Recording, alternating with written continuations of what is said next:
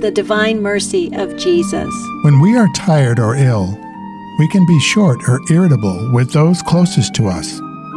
Half the battle can be awareness of our mood and the consolation that even a saint had this same struggle. Entry 783 in the diary states I must be on my guard, especially today, because I am becoming oversensitive to everything. Things I would not pay any attention to when I am healthy bother me today. O oh, my Jesus, my shield and my strength, grant me your grace that I may emerge victorious from these combats.